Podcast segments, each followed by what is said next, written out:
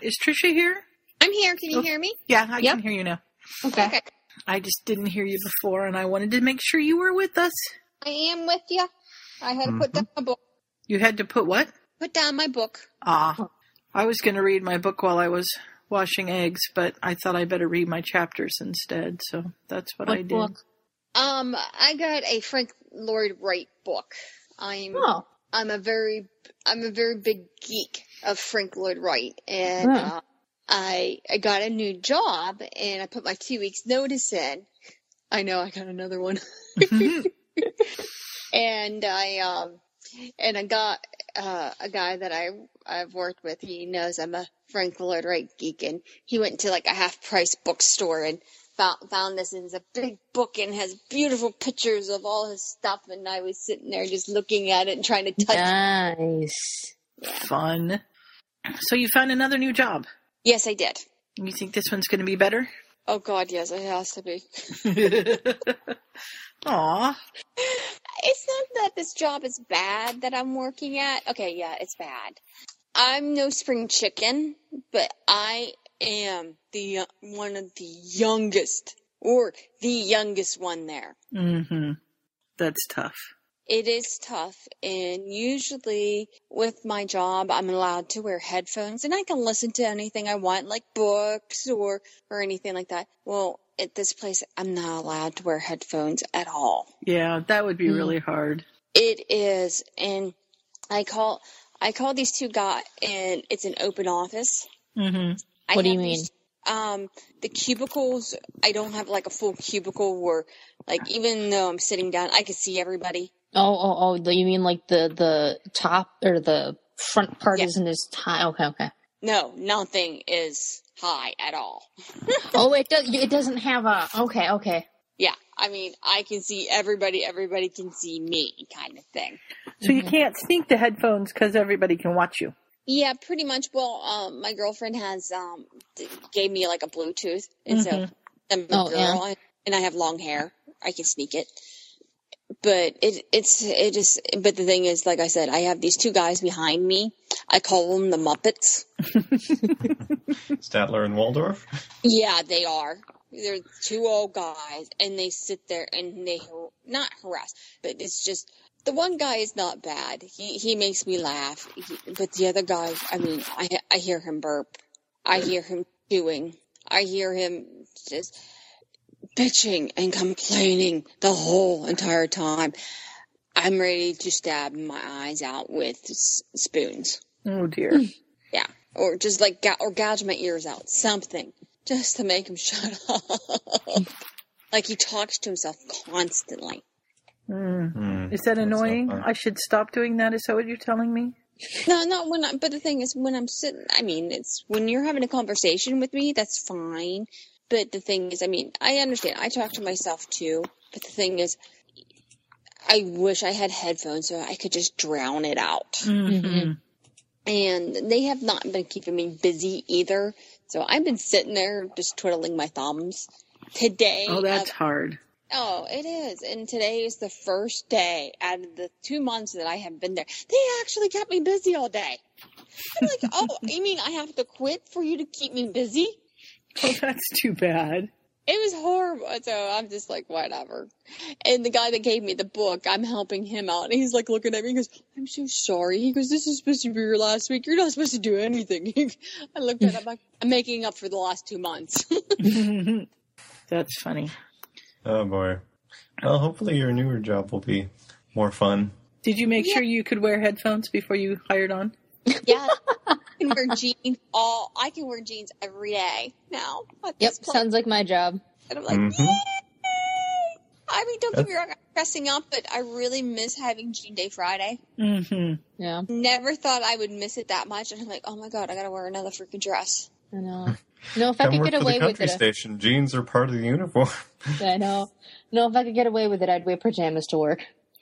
I get to do that every Yeah. once in a while. We we schedule pajama days in. Oh, fun. I don't quite get to do that. They did come and talk to me with, I think it was in the first week I was there three years ago that I wore one of my sweatpants to work, and they're like, yeah, you know, you didn't know it's not actually posted up on the board or anything, but we probably shouldn't wear sweatpants. okay, fine. Other than that, they don't really care as, lo- as long as you're not like obviously being a slob. Uh, You Yeah. can wear whatever until, unless the uh, people from head office are coming, and then you wear a nicer shirt, and that's Yeah. about it. Yeah. I have been called for jury duty on August 4th, and it says, dress appropriately. I'm like, exactly what is dress appropriately? Because I have jeans and I have t shirts, and that's all I have. Well, I think it's more of don't have like um Don't wear a crop top. yeah I don't have those. Don't wear something that has profanity on it and or like naked girls or something like that on your shirt. Yeah, I went in jeans and a t-shirt or something like that. Yeah. They only give you like two weeks notice. Um, I got it last week, so yeah, about three weeks notice. I, I thought I thought I got a little bit more because I had to call them up or something like that and say I I've got midterms that week. There's no way I can do that. And then of course they scheduled me for spring break. hmm I was not happy. No. Wait, you know what? Let me knock on wood first. Okay, I haven't been in jury duty for a while, so hold on. I'm keep knocking just in case. Well, if you are, can't you call them up and say I've already done this once? Skip me. Yeah, you Uh, can. You can if you've done it in the last year. it's been Okay. a few. Uh, I don't And think I've ever had to. I don't know if our system runs that way.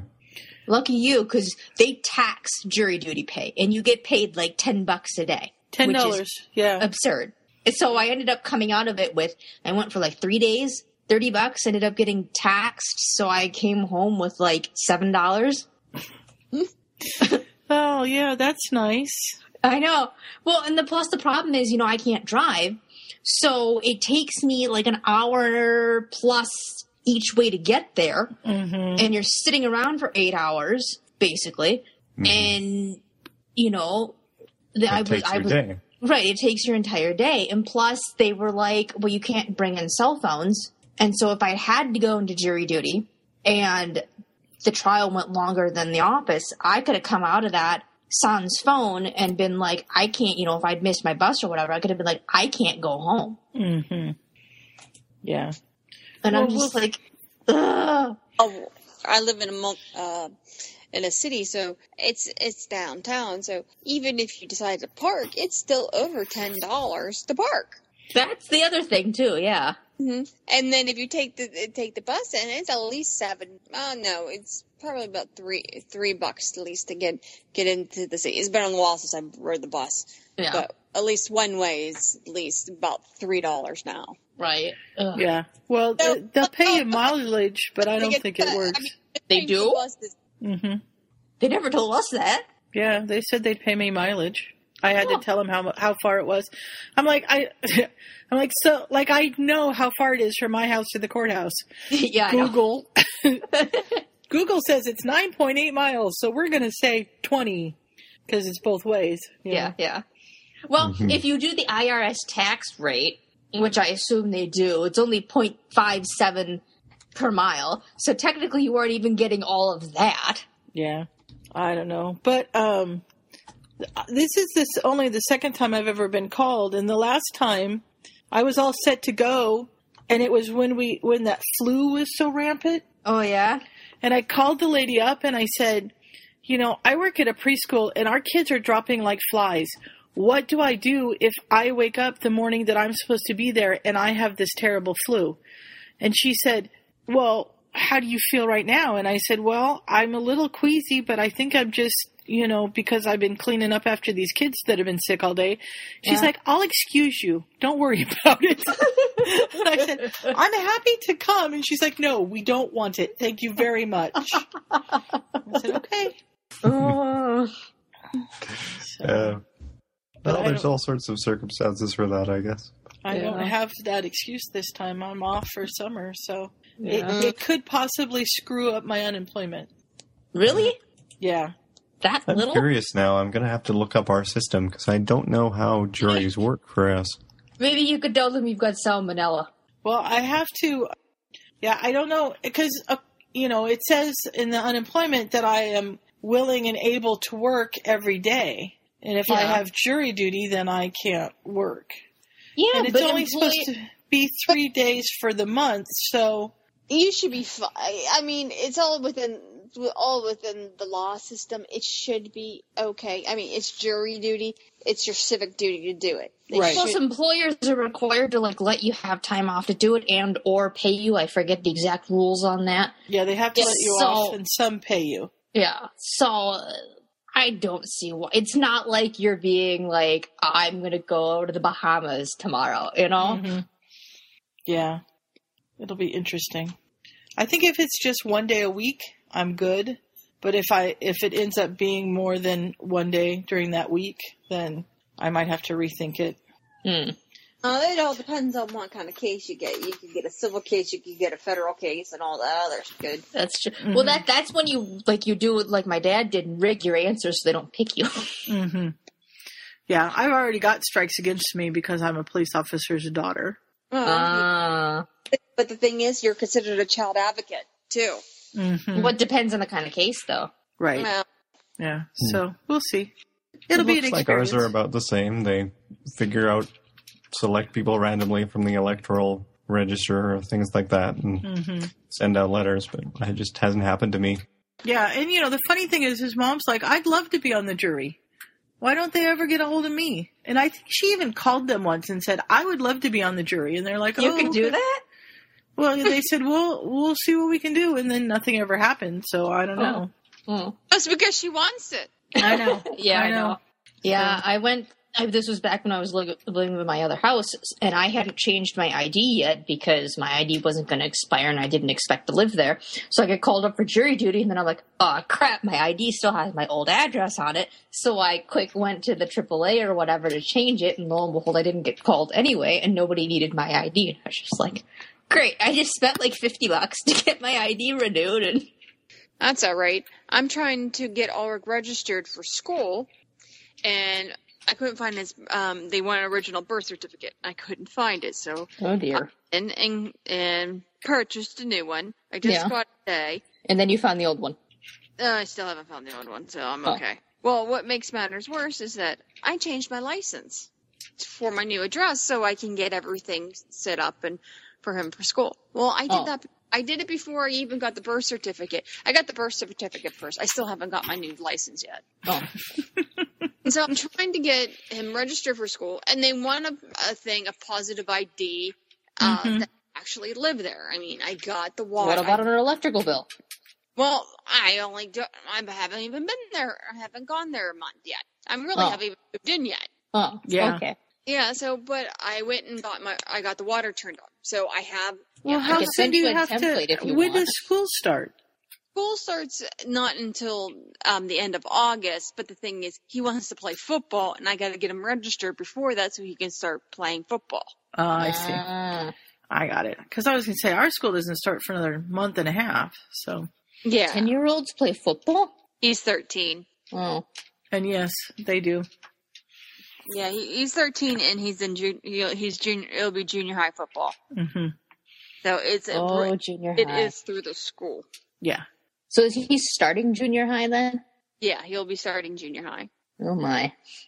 Yeah, But- I I held him back a year, so he really should be going into eighth grade. But he Mm. was considered one of the youngest in his class that Ah, way. yeah. No, this He- it's smart to do it that way. It really is. Yeah. Scott, how did Poop Foot Plays go? It went pretty well. I went through the next steps of my main quest for my class as a, a Jedi consular, and um, Bob came along in front of, mostly in front, occasionally behind me, and uh, killed all the things that were trying to kill me. No, that's nice. Yes. Occasionally he let me fight some things and he kind of taught me a little bit more about how to actually use some of my force powers and stuff, which is good, but um, uh, mostly he's much better at it than I am, so he gets probably 70 to 80% of the kills. but, yeah, well. It works. hmm We're trying to think of ways to kind of spice it up a little bit, maybe have little sort of Kuva type segments where we talk about other things as we're playing, so we're not just narrating the game as we go, but uh, figure out how exactly that should work. Yeah. It's always fun anyway. Cool. And he's hoping to start some other different games so different people can play and he can get the, the zombie people playing Left 4 Dead or uh, things like that. So, That's cool. I know he really wants to get people going in it, so I hope it works out. hmm And we talked again about, you know, we could try and do Pouvoir whilst um, playing some random thing where you collect flowers or whatever and uh, don't have to do much so that technically we are playing a game and can get the stream to work. But That would be funny. We could yeah, probably do it with the, the Wow. fate thing, but ooh, wow is right. What happened there? I don't know what went on. Trisha? What, Trisha? That was all Dalek on me. That's why I was Oh. like, wow, I got That's what I heard. Oh dear. Well, maybe we should start so we can get done, and then hopefully things will not get too crazy. Yeah, we'll see how it goes. There's only four of us. It shouldn't be bad. No. Going on for a while. That's just the first time I heard it do something like that. Yeah. Today was only 87 instead of 90 freaking nine Oh, Yeesh. for two Today was- days. oh, today was fantastic. Yeah, I was here too. There was no rain. Oh, it's- it looked like ra- rain when I got up. I was so excited. Rain! Oh, Yeah, It- uh, it's been raining every weekend for the past three weeks. It's we've got trees down. I mean, we it looks like a beaver went through the park across the street, and then of course we've got a willowed branch like that's you know six hundred pounds leaning across the neighbor's property. So we're gonna have to cut it down because we're like it's gonna fall on your roof. That that would be bad. we haven't been getting much rain at all. We finally got some showers today, but not all that much. Of We course, a- one of them happened while I was driving my scooter home, but Oops. What were you going to say, Trish, Trisha? I said it rained a little bit today, but not much. But still. As I edit this, it has been raining for weeks, days, months, and we're supposed to have a really bad windstorm tomorrow. So I almost missed those 99 freaking degrees. It's it's just like oh the bugs the bugs are so bad right now because of all the rain and it's like dried it's starting to dry up and all the I'm like getting eaten alive. Aw. Uh, yeah, I got a message from my cousin yesterday saying, Do you still make that bug bomb? And I said, Yeah. Do you have any? And I said, Yeah. And she said, Can you mail it to me? And I said, Sure. So I was supposed to mail it today, but I ran out of time. I took the dog to the park and she went swimming. That was exciting. Oh, And then we cleaned out the chicken coop, just the small house. We pulled a whole bunch of weeds. We watered. We picked things. I washed 15, almost 19 dozen eggs and made ice cream Oh my. and a meal. So I had a busy day. And my ice cream almost turned out. nice. You're supposed to add the berries just as it gets hard so that it just, you know, mixes it in- in real fast and it doesn't do much with them, doesn't break them up and stuff. So mom and I looked at it and I was like, well, it said 25 minutes and it's been in for 20 and we're supposed to add the berries the last five minutes. And she said, well, then you better add the berries. And I'm like, I just don't think it's quite ready. And she said, oh, it's got to be ready. I added the berries. It overflowed the tumbler and it, and it made everything liquidy again. oh, Oh. So it was like, ah, it took another 20 minutes to get it all together, but it tastes good. So Oh, that's all that matters. that's, That's yeah. good. Yeah. It tastes good even if it doesn't freeze. It tastes really yummy. but it'll freeze. Yeah, So I put it I have back to in the figure out making ice cream sometime. I've seen a thing on the internet about uh, doing it with two plastic bags inside each other. Like you put Mm-hmm. the ice in the big bag and the stuff in a smaller bag or something. But I don't know that I have the right size of bags to do that. You can do it in two coffee cans. That works out really well. That's what I did when I was younger. My da- my dad, being the elementary school teacher, he d- he did that with his kids, hmm and you just roll it back and forth, back and forth, back and forth. Yeah. That would require having actual coffee cans because you know I don't drink coffee, so Yeah. That does make it a little harder. We have this it's like great. the they have the um, instructions about putting uh, pancake batter in a ketchup bottle, and it looked like a great idea. It seems like it would really work, except I haven't gone through my ketchup that I've had for a year and a half. Yep, sounds like us. you can buy plastic bottles at the store, Scott. It'd be a little bit easier. I suppose. All right. Well, let's start this because I know Trisha will want to go to bed in an hour or so. Yeah. Even Yeah. though I don't, I wanted to go to work, but I have to. Yeah. Hmm. I keep Work- expecting you to keep coming back. It's a sad thing Yeah. about work. They're just, yeah, snotty that way.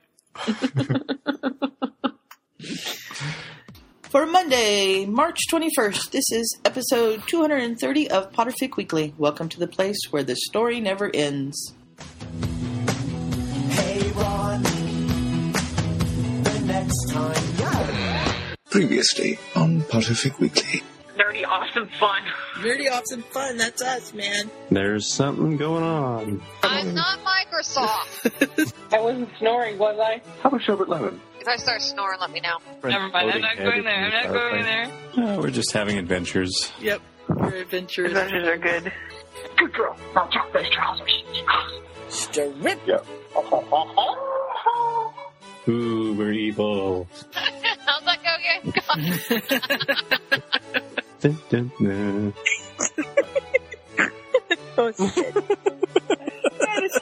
Oh, I snorted so much yesterday. It was unreal. Much- Same He's- Snape time, same Snape channel. it's all Snape This is all gonna the time, Trisha. Wow, wow, wow. Of course, he's... Uh, I'm so uh, uh, confused. I need to learn how to have a filter on my mouth. Holy nice. shit! It's so fluffy. Yes, Scott. They're there to talk here, about the please. sector. They're going to worry about homework later. Oh, puke. I swear, Yeah. I read them for the stories. Sex and snorkax. Awkward. I'm so gonna have nightmares. We'll always laugh before the end. Potterfic Weekly, where the story never ends. Welcome to Potterfic Weekly, the flagship of the Potterfic Weekly series of podcasts. I'm Sue, I'm Scott. I'm Trisha. And I'm Mooney. and we are doing chapters 19 through 25 of A Keen Observer by Deep Down Slytherin. Ooh, a name I can do. I like this. Mhm. We're recording, right? We are recording. I will make Okay. sure we are recording Skype. Yes, we are. Okay. Always good to check. Yeah, considering that Ryan lost our podcast for last week. Oh, Mm, sad. I know. That's a thing I should mention is that um, uh, Armada came today Oh, cool. and my Thrilling Adventure DVD at the same time. Ooh, even better. I know when I mail Uncle Don stuff, I'll mail Ryan and Danielle the Thrilling Adventure Hour DVD. Nice. Oh. But as far as this fic goes, we are starting with chapter 19, Love Lessons. Mhm. Uh, it's Christmas holidays, and Andromeda's in what, fifth year? I Something. think so. Like that, yeah. And she and Bella are kind of estranged because what did we do at the end of 18 here? Was that the one with the book? Yeah, or she, um, She was trying to stand up for Sirius. They were fighting. yeah. Uh, the two of them were fighting. And then um, Ted came to uh, get her because he's a prefect and she's a prefect, and because he figured she would be better able to break it up, but uh, it didn't really work out very well. No. Because neither of them are people who will let go of things very well. So even with people trying to break them up, it didn't work very well. Because, yeah. Dog with So the moon. Bella can't really comprehend that there are people who don't think the way she thinks. Of course not. Well, her way is the only way, don't you know? hmm Black and And white. so she she can't quite realize it, it's a jarring thing for her to realize that Andy doesn't feel as passionately about this stuff as she does. Mm-hmm. So she's Well, kind of Cissy doesn't either, really. Yeah, but Mhm. Cissy will go along with anything. That's true. well, she's yes. mostly um, focused on Lucius. So Mm-hmm. I guess not quite yet. Um, she she's noticing that um, Bella and Andy aren't getting along, and she's trying to kind of make the make them get, make up, but it's not really working. No. Once Yeah. they go home for the holidays, it kind of gets more back to normal again, just because they don't have anything else to do. So Yeah, and Bella has decided that Andy needs a boyfriend because she's broken up with Will and she's 15. Uh, Andy says, I'm only 15, but according to Bella, that should be old enough. And so she's trying to come up with hmm a It's suitable been man. four months. You obviously need a boyfriend by now. Mm-hmm. Yeah. So they're, So they're going through every guy at the ball Mhm. to try and find out who they should fix Andy up with. Of course. yeah, It's Narcissa and Bella and their friend Elizabeth. Elizabeth.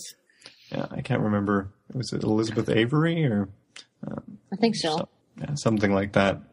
And so Narcissa suggests one fellow, and you know he's come into some money. He's only a year out of school, but apparently he's got something salacious written about him on the wa- the wall of the fourth floor girls' bathroom. So mm-hmm. he won't do. No. We don't we don't know what it is, but something. Uh, it's some- Oswin has had rumors go around about him and a house elf. Oh yeah, no way. Tristan Travers then. Um, don't you think he chases for the other team? Oh. Yeah, maybe that's not a good one. That explains a few things, Bella says. Hmm. How about Paul Yaxley? I know you say he's a prat, but um Lucius says he's all right. mhm. And Elizabeth, Elizabeth says, well, he has a girlfriend already. Eh, and he could steal him away from her. but she doesn't want to do that, and she also agrees that he's a brat.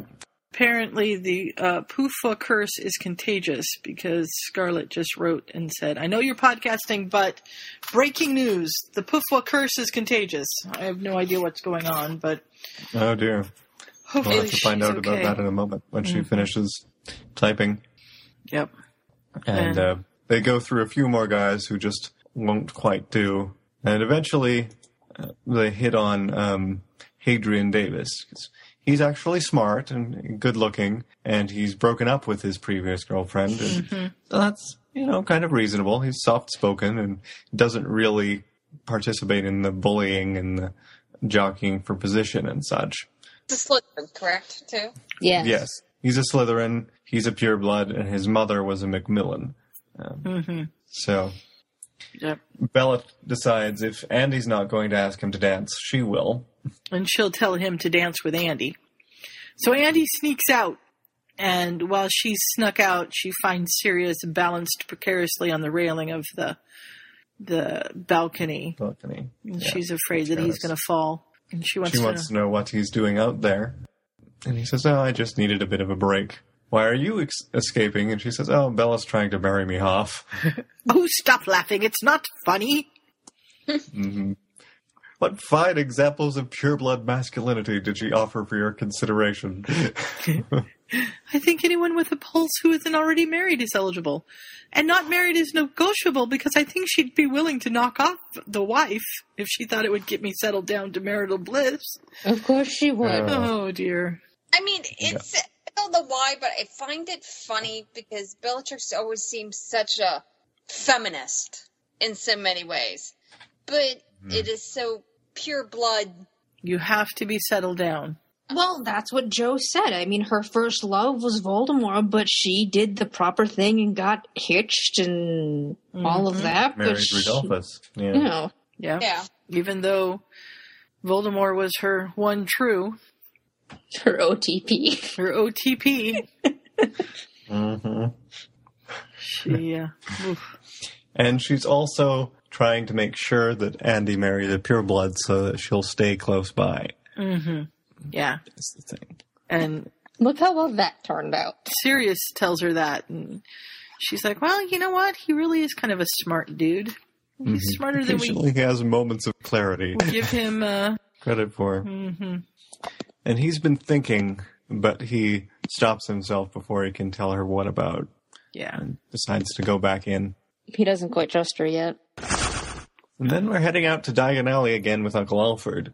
But this Mhm. time he wants them to stay by him because things are getting a little more. Yeah, and it's actually only Andy that goes with him. Yeah. So and she pouts the whole time because he won't let her go. And so they end up having dinner together.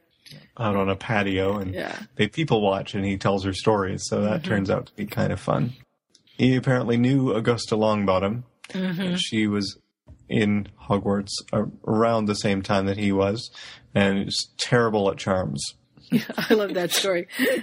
She, in one year, in her fifth year, she completely by accident, she cast a sleeping charm on the whole class, and it was the last class of the day, so nobody under, nobody caught it until the next morning when the next class came in. Oops. no wonder she had bad things to say about charms. No, I'm actually my the fic that I'm reading. Augusta's actually significantly older. Wow. So she was bo- she's basic not well like ten years younger than Dumbledore or something. Wow. Yeah, it's it's kind of weird. So it, it th- this was kind of jarring. I'm like, oh, I'm in the wrong universe. We also have stories about um, a man who fancied Walburga, apparently, which Mhm. is weird for her because she can't imagine her with anyone else. And then a woman from Hufflepuff who was a I love wonderful this. Quidditch player. Who disappeared for six weeks during a Quidditch match, but they found her. She's always been a little off after that, though. Yes. And then Andy finds a woman that kind of looks like her, and she's Yeah, like, well, she looks looks like Belly, like Bella. Bella, like Belly. Poosh. And she's a Now Weasley. Reminding me of uh, Cinderella. Yeah, she's a Weasley, but she doesn't have red hair. How can she be a Weasley? It's just one of the unalienable truths of the world. Weasleys Mm-hmm. have red hair. Yep.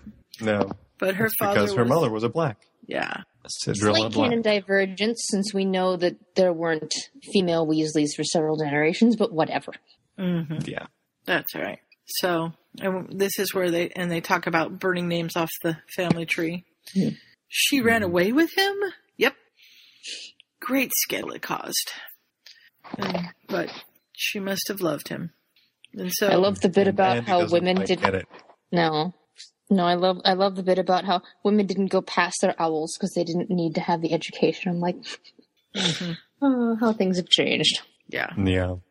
And then they had a shotgun wedding, sort of, or were going to, because she'd been seen with Weasley, and then uh, she ran away. Mm-hmm.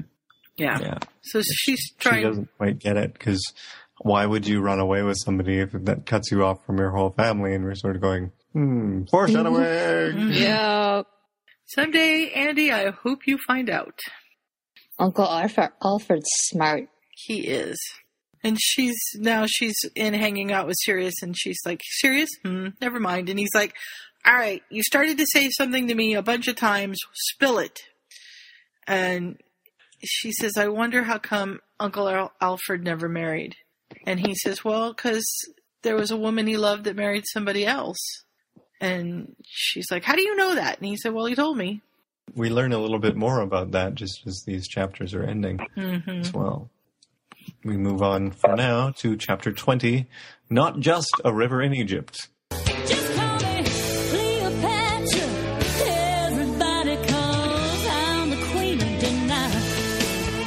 So somebody is in denial. Yes. Gee, I wonder who. So there. They're back at Hogwarts and they have mountains of homework Mm. to prepare for owls, which are suddenly right there. Of course, of course. And even Sirius is struggling, and that's fairly unusual for him to And be. Andy can't quite figure out what she wants to take because she doesn't really know what she wants to do with her life. She just wants to do something. hmm She doesn't want to be her mother. No, Mhm. Neither does Bellatrix, but entirely different reasons. hmm Yeah, they agree with each other on that. They don't want to be the society housewife. They don't know what else to do. Yeah. And Sirius is also struggling eh, because he wants to do something exciting. hmm First, he says he's going to be an Auror, and then they're like, um, "Are you going to actually stay in the three-year course to be an Auror?" Hmm. Well, maybe I'll be a curse breaker or a treasure hunter. That'd be cool. A treasure hunter. Something, anything. Yeah. Yeah. So, and then we move to Ted helping her with her homework. This is so funny. He's like, is that a four or a nine? That's clearly a four. If it was clear, I wouldn't have had to ask, says Ted. Yeah. And she's, he finds the, the mistake. Yeah. The one there's one formula that she's done wrong, hmm so she fixes it all up. To quote Jo, oh, maths. Hmm, those maths, they're a pain. so she asked him, you know, are they doing the career thing in in your rooms too, in your house too? And he said, yeah. And that's where he talks about. She tells him, blacks do not have jobs. Yes, they have family money. They don't need jobs. hmm And he asks her, "What do they do then?" And she's like, "Well, hmm, I don't know. I guess they go shopping or have spa days or something. There seems to be a lot of tea." Tea. tea is good. And she a- he asks her what she wants, and she has to think about that. hmm There's probably more to it than tea. Oh, I'm sure. And then he brings up the Beatles, and she's like, like bugs, and he's like, no, Mm. no music. There, it's a band. It's the worst bad name I've ever heard. it really kind of is, but oh well. They're really good and they're really famous. They're wicked, Andy.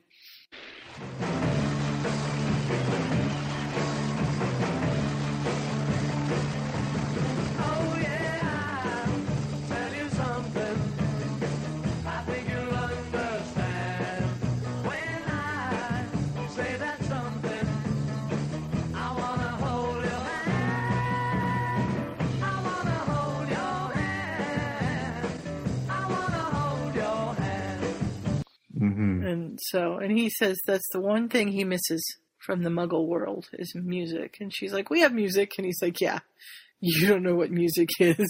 No, she doesn't. Yeah.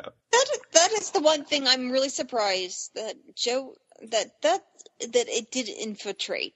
This Mhm. music show is is just so everything. Well, we know they have some wizard bands, like Celestina Warbeck exists. Um, the Weird sisters. Weird the sisters. Weird Sisters are like the rock band Mhm. of some sort. So that has to have come from somewhere, and it exists by the time Tonks is a teenager because she's got shirts and things. But um, we don't know, you know, how far behind the Muggle music styles they are.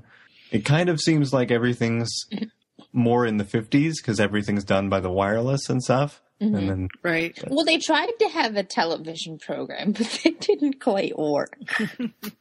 when was that? I forget. Hold on, let me go look it up because I swear I saw something. Oh, and speaking of the 50s, Jo's told us Myrtle's full name. Yes, and that you don't have to pay to go to Hogwarts. Well, we knew that. Well, not everybody, because a lot of fics try to have people having to pay, Yeah, I forget when she You have to it. pay What am for I your looking up? supplies, Yeah, but not for Mhm. tuition. but not for tuition, right? yeah. I We also found she- out, if we didn't know before, that Newt Scamander was a Hufflepuff. What the hell is a Hufflepuff? Yay! Oh, Which is fun. it is. We'll get to see him as a Hufflepuff. Yay. All the other people he meets in his movie are from the American School of Magic. Oh, speaking of said, somebody posted a thing on MuggleNet about Lyall Lupin, Remus's father, being about the same age, and I'm like, that doesn't make sense mm-hmm. at all. Because Yeah. wasn't What Newt born in like the 19 or 18? What was it you said about maths? Well, no, this wasn't Jo though. I think it was somebody putting up an editorial I don't know. conjecturing, but uh, it's just, uh, hmm Well, if this the is supposed to be 90, 1920s New York and he's in his 20s or 30s, he would have been So born 1900. turn of the century kind of time. yeah. And So. Remus's father couldn't have been born. Well, he could. I suppose he could have. I guess if they had Remus when he was like 70, Well, but then James's parents were old in wizarding terms when he was born, hmm I don't know. Which We don't really have much information about Remus's dad. We didn't know his name was Lyall for the longest time. no. He was I think gone in a lot of said it was fics. John, Yeah. Yeah, I don't know where that Remus, came from. Remus John Lupin. Ah, I suppose. Yeah, that makes sense. In this, it says 1929 to 81. So he he'd be Oh, like no. five when the Scamander movie is taking place. hmm Um, Weird. I don't care about.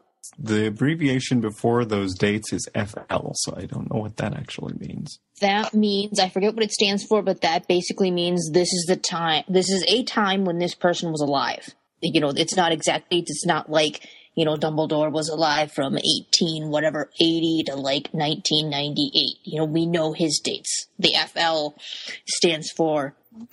At We some point. He was alive from this year to this year. We know that for certain, but that like wasn't his whole life. Mm-hmm. Okay. So Andy has gone to Slughorns to do career advice.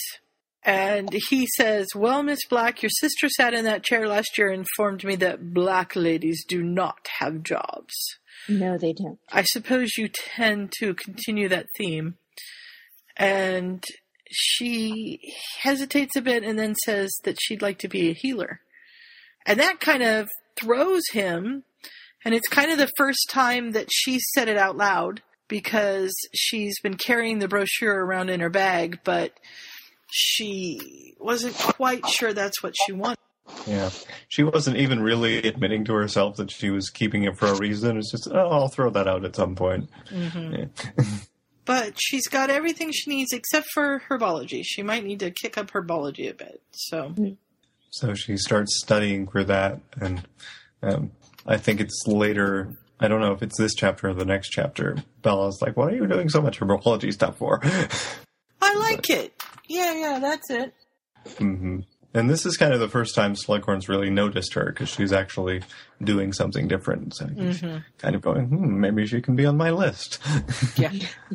Yeah, well, I mean, just like it's like because Bella set a precedent, so he's like, okay, one more black. I mean, he's, I mean, he got Regulus now, and then he wanted, like you said, he wanted a set Mm-hmm. Mhm. kind of thing. So the yeah, it kind of sent him for a lipper, going, oh, a black is a healer and a female. She could be a pioneer kind of thing. Yeah. hmm He's, he's thinking now. Yes. He's envisioning the plaque 20 years down the road or whatever. The photograph. yep. On his wall of uh, people he knows.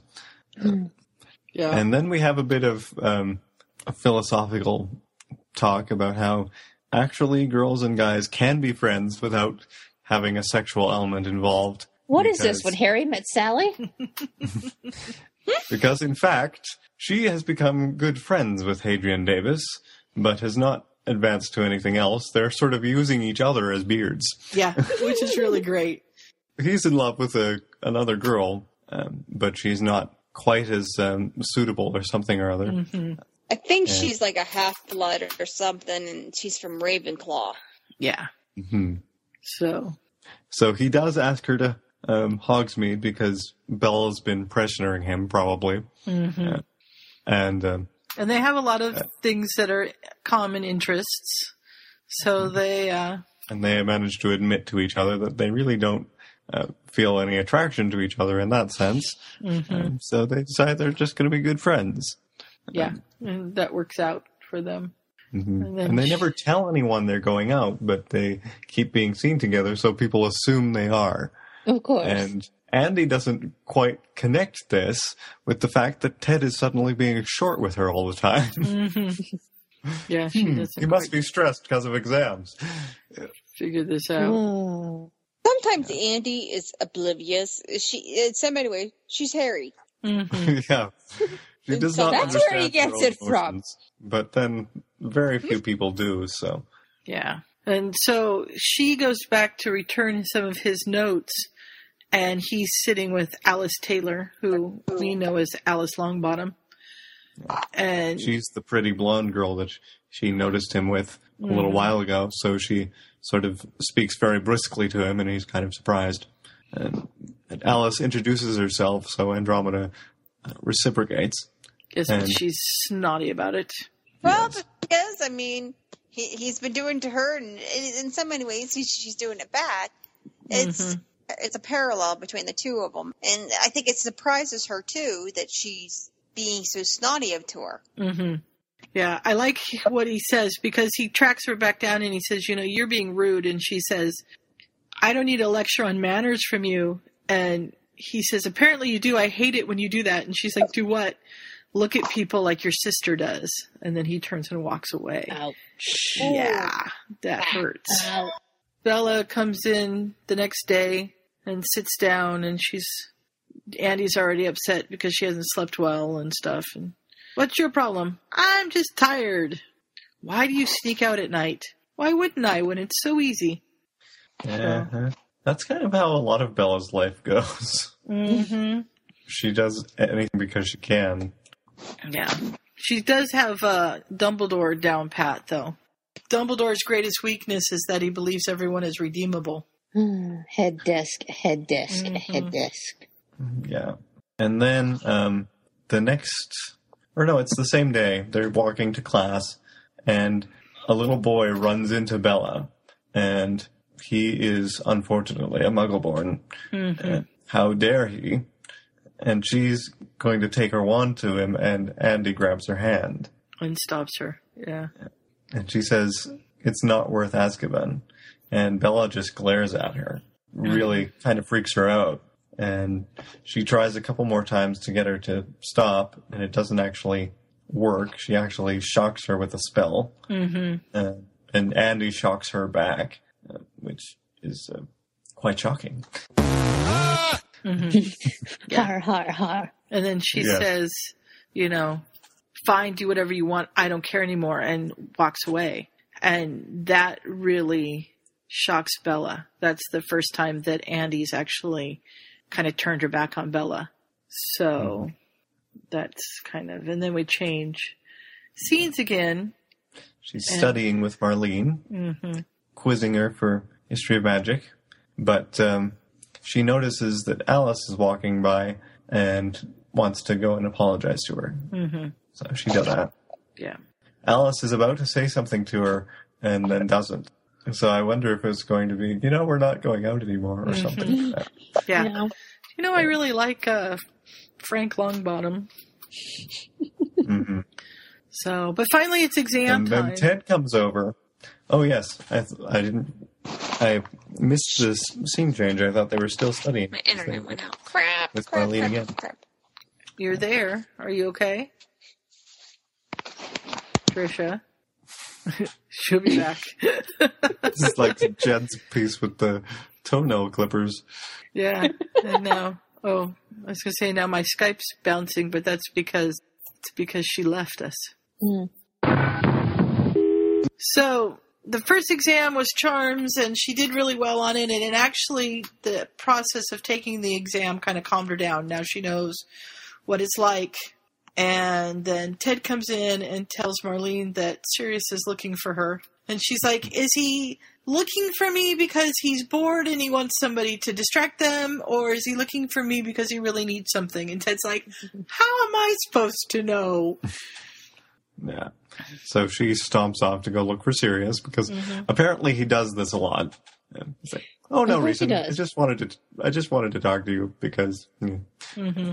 But anyway, he sort of stands there, and so Andy says, "Is Sirius looking for me too?" And he wants to talk to her about Alice. Yeah, he wants to thank her. And she says, it has nothing to do with you. I apologize to her. And And eventually, Ted just pulls up a chair, and he's going to join them studying for potions. And that, yeah, kind of works out okay, Mhm. especially when Marlene comes back, because Sirius didn't really need anything. Uh, nope. He just wanted a snog Yeah, he did. hmm Then they study for a long time, and Andy's shoulders are getting sore. So she stretches her arms over top of her head, and then she catches Ted looking at her, kind of stunned because he's, Mhm. he's he's had the oh gosh, Andy's a girl. and she's What a, did wrong?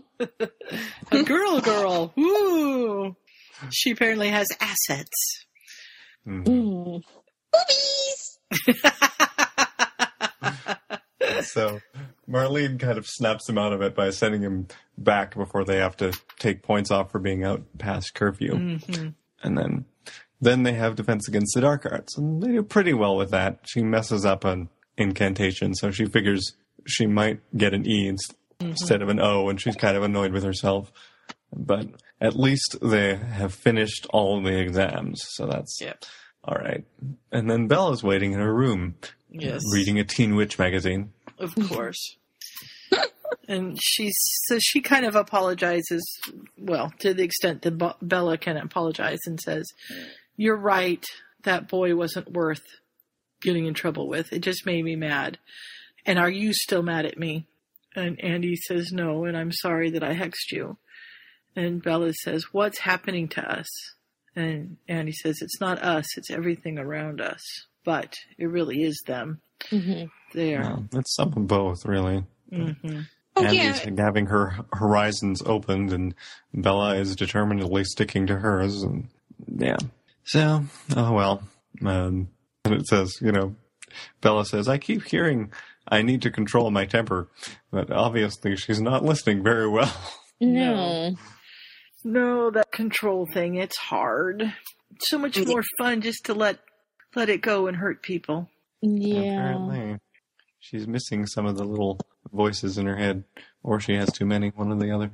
So they're sitting um, on the train home, the three sisters and Rabastan and Shannon, who we must have heard of before, but I can't remember from earlier in this fic. Mm-hmm. But apparently, Rabastan and Shannon are maybe getting together, but they sort of do the will they won't they thing throughout the entire train ride. So who knows? And she's kind of thinking about how her sisters can always get her to forgive them. And And Bella's being very affectionate, and it's hard to remember the times when she's scary, when she's like this, and she just would mm-hmm. like to have her sister back.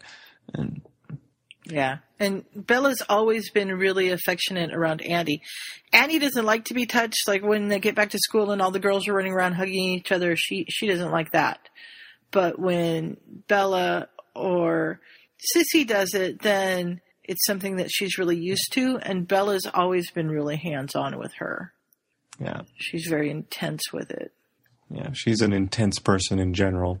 Mm-hmm. That's some of her trouble she doesn't know how to pull back on anything. Yeah. That, and they're talking about the next ball that they're going to do because they can all go this time.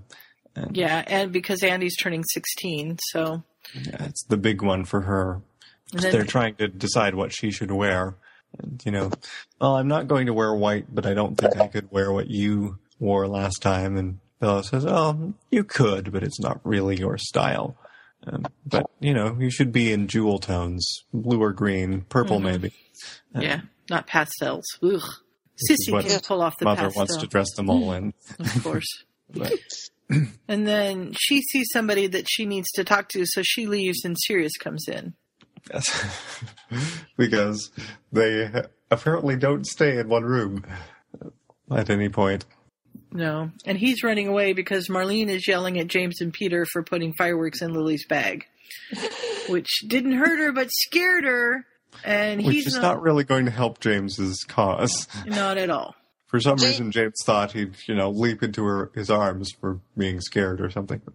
No. I don't understand how when he's still like this fifth year and knowing what we know about all the things he did before that, he and Lily got together. I, I Mhm. don't get it. He wears her down. Yeah. Apparently. Yeah. Well, the thing is, sometimes you can just boys. It's all. Sometimes it's just like an all of a sudden. Oh, Mhm. okay, I get it now. It Yeah. just took him six years not to be a dunderhead. Hmm Got he had to hit that head so many times on top. Like you know, you ever see a little kid like he's underneath the table trying to stand up, hits his head. You're like, oh, why did I do that? And do it again. At least do it like three times. Well, he had to do at least six years worth. hmm Before he Getting- figured it out. Yep. So, and and Sirius talks to her about uh, her and how do you say his Hadrian name? and Hadrian. That's don't, it. I don't know if it's Hadrian or Hadrian, but like Hadrian's Wall. yeah. And so he says, "Well, you know, everybody assumes that you're going out," and she's like, "Well, we've never said that." And he said, "All right, let me rephrase that. Ted thinks you're going out with Davis." Oh, Yeah. Light so that doesn't matter to me. Mhm. Besides, he has a girlfriend. he had a girlfriend. Yes, we don't quite find that out until I think next chapter. hmm And we have an interesting little author's note.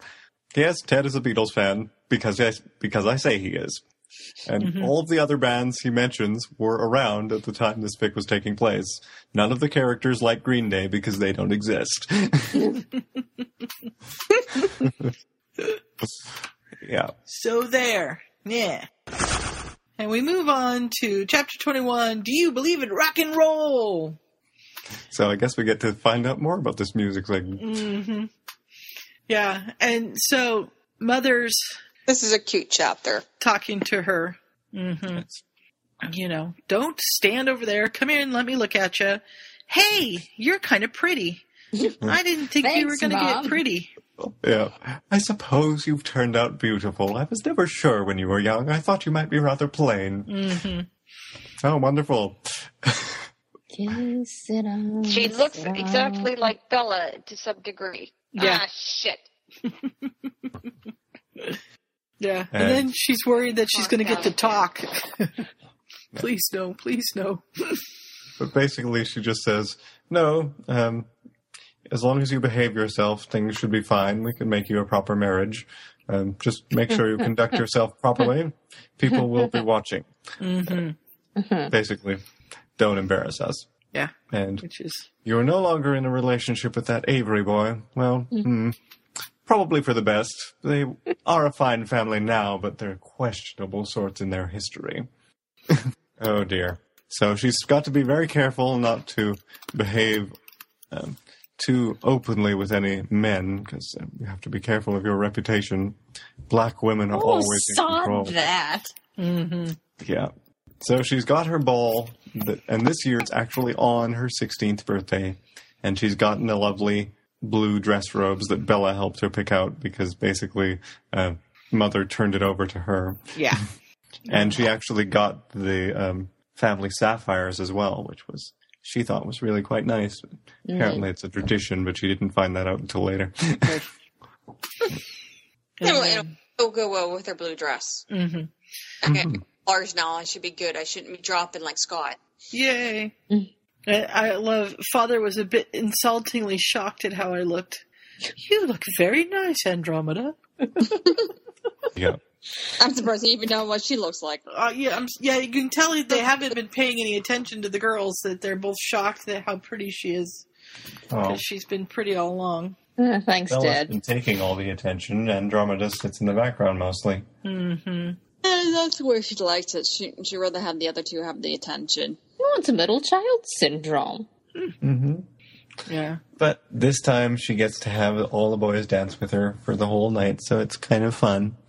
She wouldn't want that all the time, but in this case, you know, it's nice to be appreciated every now and then.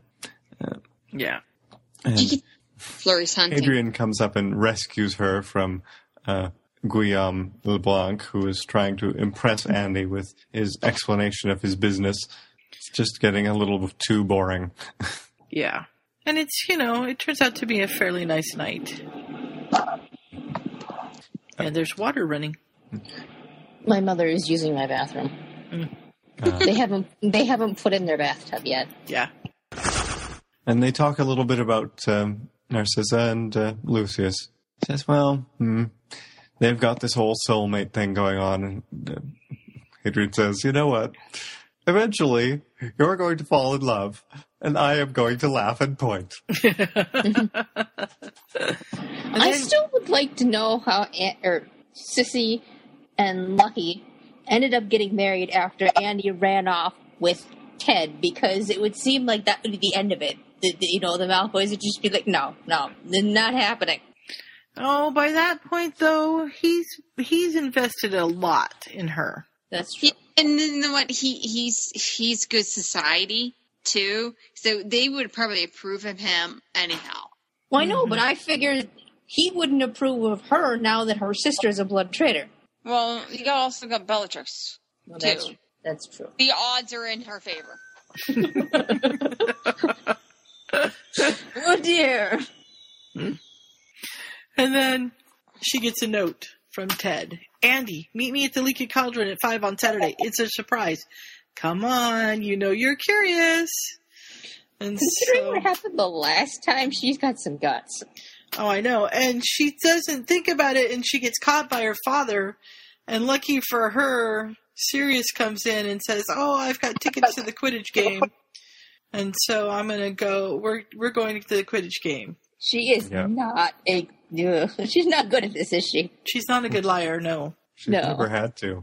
So it hasn't been a thing that she's learned because she hasn't been the one who's been wandering off getting into trouble, so she's never had to pretend she wasn't. Yep. And he wants to know where she's going, and she says, I have a meeting, and he's like, with, and she says, it's my weekly meeting of It's None of Your B- Damn Business Club.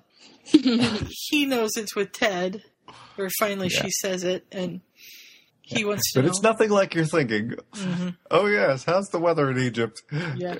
Even though he loved to run hog wild, just call me Cleopatra. Everybody calls I'm the queen of the night. Yeah. But he, they have to meet, so they come back together because they don't want her parents to figure out that they haven't been together this whole time. Hmm He's really taking the the second ticket for Remus, I think it was. Mm-hmm. Because Aw. Remus can't afford to to do things like this, so he's Aw, taking Remus cute. on a guy guy night. Yeah. So she meets Ted outside the leaky cauldron, and he's taking her somewhere and won't tell her where because it's a surprise. Yep. Yeah. But they're taking the Muggle Underground to get there. Ooh. The what? Are you sure this thing is safe? and he doesn't answer. He just says, "How's your summer been?" Eh. mm-hmm. Yeah. And he's she's he says his has been boring. He's hardly seen anyone, and she's like, "Mm, "Not even Alice." Well, no, we broke up because you know she completely fancies Frank. Mhm. Frank is my best friend. I thought Frank and Alice. Okay, this is the only thing that kind of I'm gotten confused with this with this fic. I thought Frank was a Gryffindor. Longbottom, yeah. Maybe. He should be. Well, no. Okay. Well, I don't think we ever hear. I don't. I don't think we know. Come to that. Okay, because I just thought I just assumed that they were in the same house. Yeah, I suppose it makes it easier, but obviously Ted and Andy, you know, hooked up. So Yeah. They were probably friends before or something like that. I don't know. I guess they wouldn't be because the blood. Longbottoms are pure blood. Well, Alice is a pureblood. Well, we didn't know that then, but she was. We knew at least. We assumed she was a pureblood. Hmm. Let's Yes, see. It doesn't say. We're all doing the same thing again. Yeah. The wiki. Yeah. I had thought they were Gryffindors because it was Neville has the whole thing about living up to his parents, but he could do that Yeah. um, just for them being Aurors and in the Order of Phoenix too. So Mhm. it's hard to It say. does not say that I see. It was never explicitly stated. Um, they have written down for they have written down Gryffindor possibly for both of them. Mm-hmm. So anyhow, she's trying to get more out of him about this surprise. She So- where like are we going? surprises. Is it the word surprise you're unfamiliar with, or the concept? Uh, both. Well, give me a hint at least. It's in London. Thanks, that's a lot of help. Yeah. I'm the same. Hate surprises. you don't like surprises either? No. Depends on the kind of surprise, I guess. Eventually, he does say that they've arrived, and it turns out they've gone to a music store mm-hmm. because he's going to buy her a Beatles album. Or Yeah. He's going to at least introduce her to the Beatles. Oh yes, it turns out he works here, Mhm. and his boss is away for a bit, and said um, he's fine with Ted bringing his friend for a tour. So they've got a little store record player, and he brings out a Beatles album and plays it for her.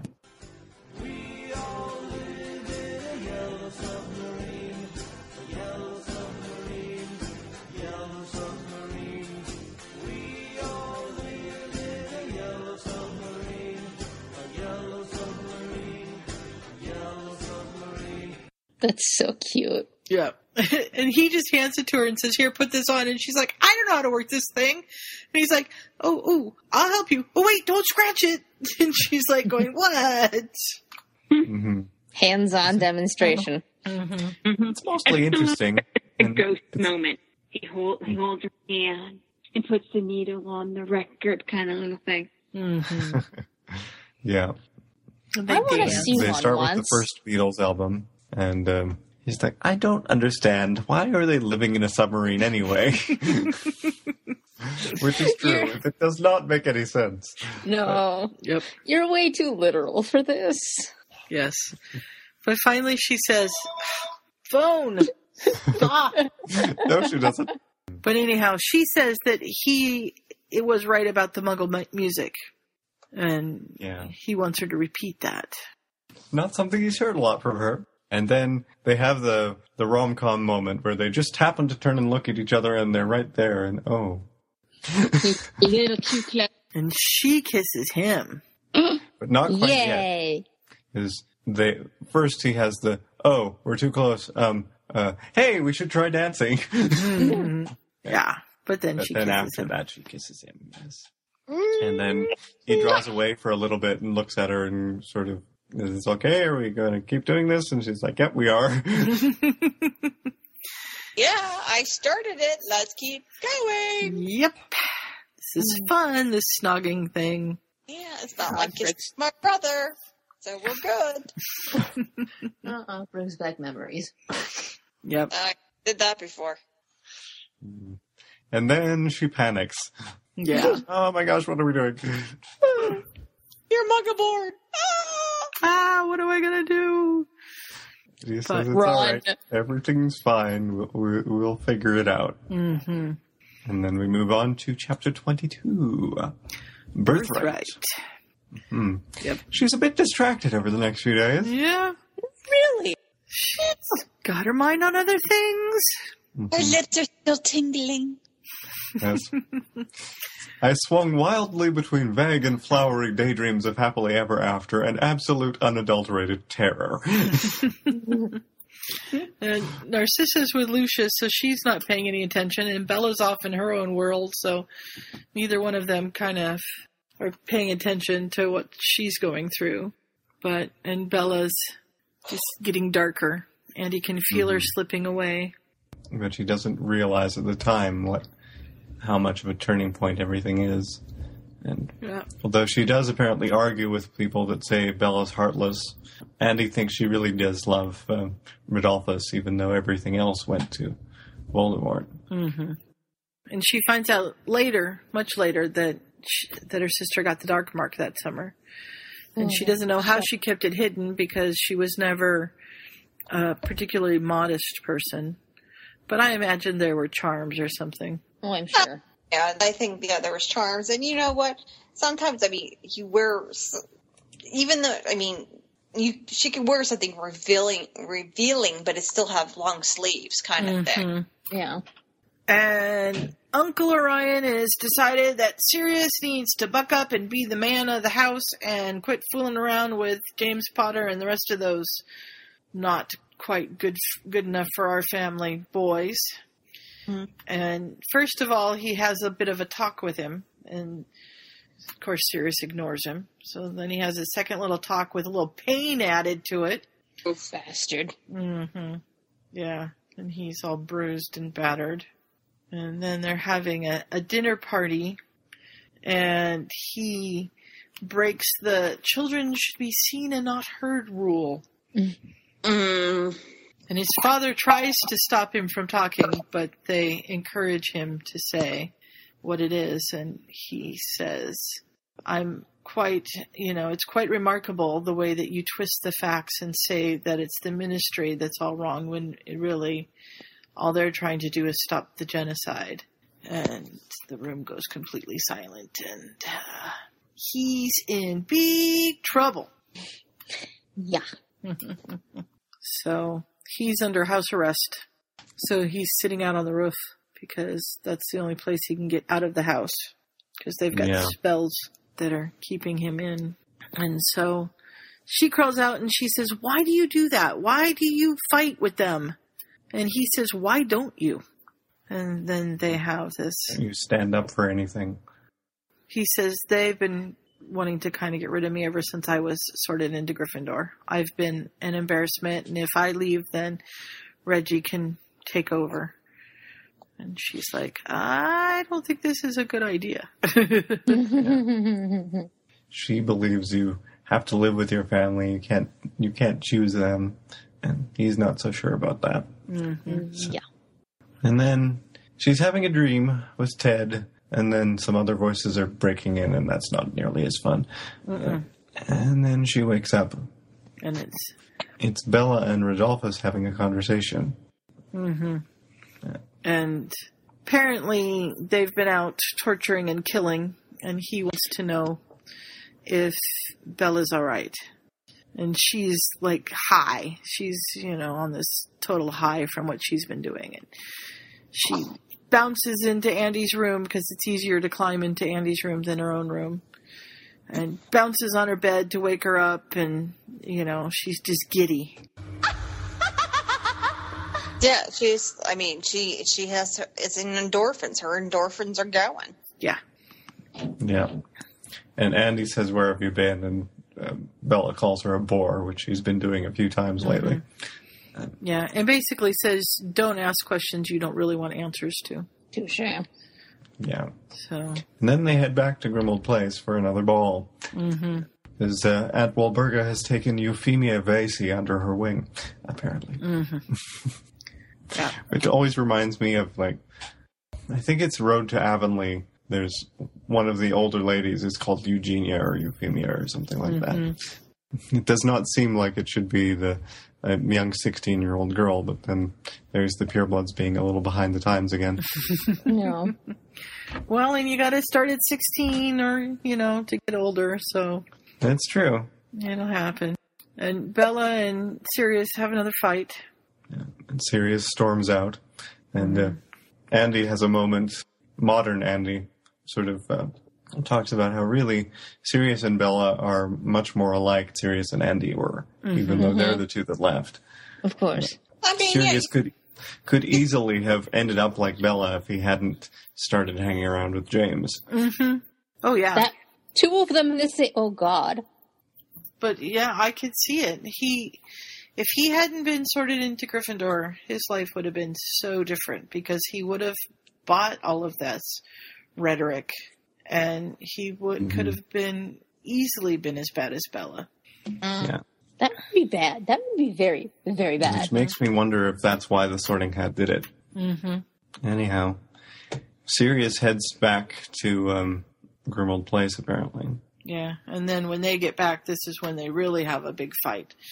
And she says, you know, how can you betray us, betray everything you are?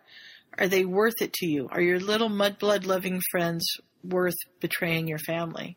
And he growls at her and says, You are not my family. Mm. And so she says, I don't owe is- you anything. Yeah, this is your birthright. And he's like, No. And then he leaves. He runs away. hmm And it almost makes her cry, although Bella doesn't cry, so it, it doesn't quite. But. Mm-hmm. And then, yeah, he's left. Regulus comes up and tells Andy later that he's gone. Yeah. Poor Reggie. And we get to chapter 23, The Right Amount of Perfect, Hmm. which is not quite possible as a thing, but, you know. Yes, because the family has closed ranks because Sirius has gone to stay with the Potters. Mm. And Sirius is off the family tree, and either they are connected or Andy's mother has done the same thing because there's also a charge mark on their version of the family tree. right. And Bella's sure that he'll come back. He'll get over his snit and realize that Uncle Orion was only trying to help. And they're like, Andy's no. pretty sure he's not coming. but- Yep. Reggie says they're going to be his family now. Potter and the rest of the Gryffindors. Yeah. I feel bad for Reggie because now he ha- I mean, it's now he has to be the son. I mean, even though Mhm. Sirius thinks that he's always the son that they always wanted, now Reggie really has to be. Right. Yeah, It's a lot of pressure for him. And we know that it, you know, he starts off on the wrong foot, but we also know that there's a little bit of Sirius that's rubbed off on him because in the end he turns away from Voldemort and tries to do the right thing. Hmm So, Yeah, Reggie reminds me of Draco a little bit. Mm-hmm. Yeah. Not personality wise, because he's actually a lot calmer and more like Andy, at least in this. But uh, he he's not the one, you know, strutting around and saying, "Oh, ha, ha, I'm Reggie Black." You almost uh, bow down towards me. right. But he's he gets into this because this is how he's been raised, and then he takes a look at what Voldemort's actually doing and goes, eh, "I can't do that." Yeah. I don't think I want to be a part of this. I mean, he's probably. I mean, he's he's overseeing what Sirius is doing. He oversees what Andy did, and he probably sees what Bella did. And the thing is, he's probably looking at it and goes, they did stuff what was for love. Bella just does stuff for glory, not glory, but but yeah, but Bella does things for. I mean, it's not just it, they're insane. They're evil. I mean, it's just pure evil of it. Mm-hmm. Killing. He's probably just like, whoa, I don't. I'm for them not being in the wizarding world, but I'm not there to kill them, kind of Right. thing. Yeah. He'd be just as happy if all the Muggleborns just kind of vanished off to their own little school somewhere and he didn't have to think about them. Yeah, and that's kind of how things start. You know, they're like, oh, well, we shouldn't have to have the Muggleborns at Hogwarts. We shouldn't have to have, you know, we shouldn't have to deal with them. And that's kind of how it all starts off slowly. And then it's like, okay, well, we're just going to get rid of them all, kind of a thing. Gen- You know- genocide. You know, I would love to see a. Uh, it would have been really sweet if Sirius or somebody had known about what happened to Regulus and told Draco, and Draco like totally freaked out and was like, "Oh my god, this is not what I want." This is not what I'm signing up to. hmm It'd be interesting to see what would happen if there were uh, a world where Regulus didn't die Yeah. and was around to, you know, be an example or. Although I don't know if there would be a reason necessarily for him and Draco to interact a lot, but Well, as long as he pretended to still be pro Voldemort, then I don't think Narcissa would have prevented that. Well, and here's the thing Did he really have to die? No. If Kreacher had enough If- magic to get himself out of there, then Kreacher could have very easily apparated the two of them out of there. Right. But I think that Regulus realized that if Voldemort figured out what he'd done, there was no hope. So he was better off dying with the Inferi than having Voldemort Yeah. find out and do God only knows what to him. Mm-hmm. Not to And mention he was probably his family. poisoned by this potion that they have to drink to get the thing. Right. he wasn't true. thinking clearly at the time. No, no, he was because he ordered Kreacher to make him drink it no matter what before he drank the potion and said, Right. "Go home, don't tell anybody." Which reminds me, if Siri or if Regulus had ordered a Kreacher not to tell anybody, could his parents countermand the order and say, "What the hell happened to our son?" Probably, but they didn't know to say that. That's true. Mm-hmm. House elves are very good at um, living by the letter of their orders. Yeah, and finding loopholes. Mhm.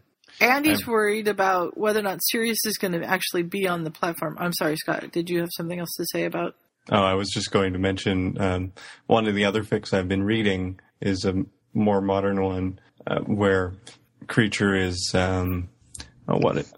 I think uh, Regulus turns out to have a son, and there's going to be an announcement from the new head head of Black or something like that. It's it's a it's a crossover story, Mhm. but uh, they get these letters from Gringotts, and Kreacher takes them and puts them on Sirius's father's mail desk in the study because it is a place where mail is allowed to be delivered, and he can say that he's delivered Sirius that it exists.